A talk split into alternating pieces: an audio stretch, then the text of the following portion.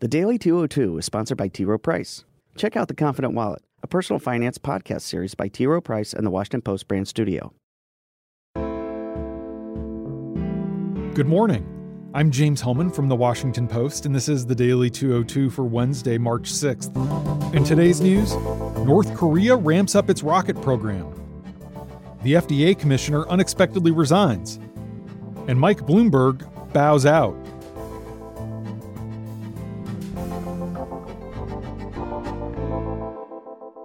But first, the big idea. New York state regulators subpoenaed documents yesterday from the Trump Organization's insurance broker after the president's former lawyer, Michael Cohen, testified last week that the president exaggerated his wealth to insurance companies. A spokesman for Aon plc, Trump's London based broker, confirmed that the company received a subpoena from New York's Department of Financial Services. That department can refer cases of insurance fraud to other agencies for prosecution. The scope of the inquiry and the department's focus is unclear.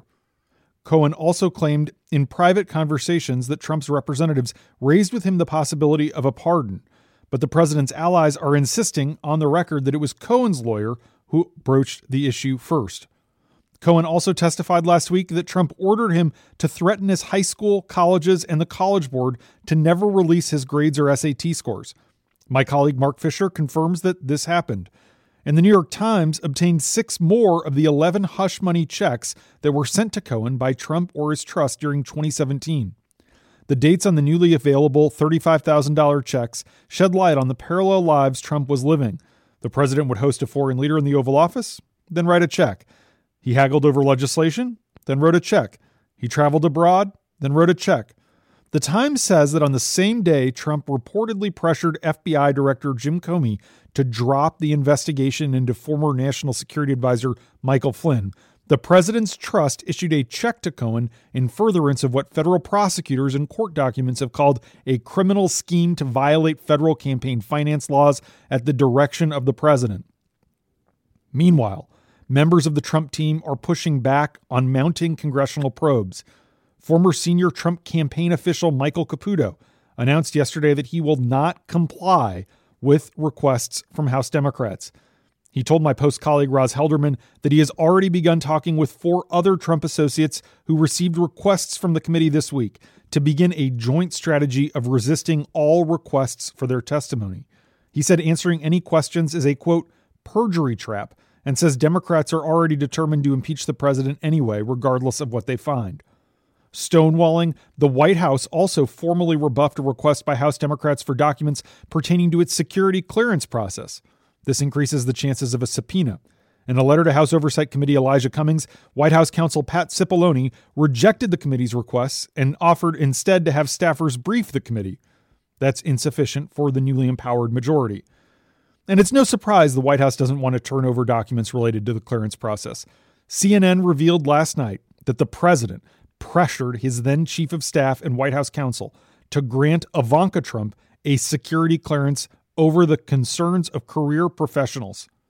We learned last week that the president also did so for his son in law, Jared Kushner. Trump pushed John Kelly and Don McGahn to make the decision on his daughter and son in law's clearances in a way so that it didn't appear as if he was tainting the process in favor of his family. After both men refused, according to CNN, Trump granted them their security clearances anyway. This fresh reporting further challenges the first daughter's adamant denials to ABC News last month that the president had absolutely no involvement with her or her husband's clearances. And that's the big idea. Here are three other headlines that should be on your radar.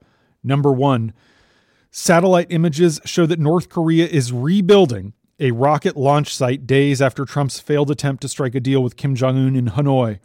The work at the Sohae satellite launching station began sometime between February 16th and March 2nd, according to satellite imagery.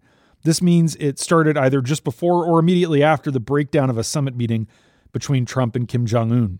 That was on February 28th. This is North Korea's largest missile engine test site. Work to dismantle it began shortly after denuclearization negotiations with the United States began, but stalled from August of last year. Now they're rebuilding. Number two, FDA Commissioner Scott Gottlieb unexpectedly resigned. He's been commuting weekly to Washington from his home in Connecticut and says he wants to spend more time with his three young daughters. The 46 year old physician, millionaire, and cancer survivor is known for his self assured, sometimes brash manner. The resignation was not sought by the White House. A senior White House official says the president liked the FDA chief and doesn't want him to leave. The resignation took senior FDA officials by surprise and came as Gottlieb's signature issue, youth vaping, is being reviewed by the Office of Management and Budget. His plan, which he detailed last fall, would sharply restrict the sale of flavored e cigarettes to curb a surge in underage vaping. Gottlieb argues that this could lead to a whole new generation addicted to nicotine. In related news, the FDA yesterday officially approved a new antidepressant for those who don't respond to other treatments. It's the first time in decades. The nasal spray, esketamine, has been shown to act within hours as compared to current treatments that take days or even weeks to go into effect. Psychiatrists say this could be a real breakthrough. Number three, former New York Mayor Mike Bloomberg announced that he will not run for president as a Democrat, concluding that his path to the nomination was too narrow and that he can accomplish more as a private citizen. The decision removes from the race one of the world's richest men, a self described centrist who had the potential to dominate early primary spending and complicate the campaigns of other moderate candidates. Bloomberg advisors tell us that Joe Biden's expected entry into the race was a big factor for the 77 year old. In place of a presidential bid, Bloomberg committed to funding a new independent political operation with the goal of preventing the reelection of Trump next year. He said he'll spend many millions of dollars on voter targeting and outreach in swing states. The former mayor is worth more than $50 billion from his control of the financial services empire that bears his name.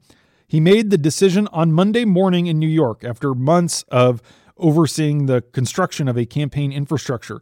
He lined up staff, done extensive polling, scoped out Manhattan office space, and even picked the location for his launch.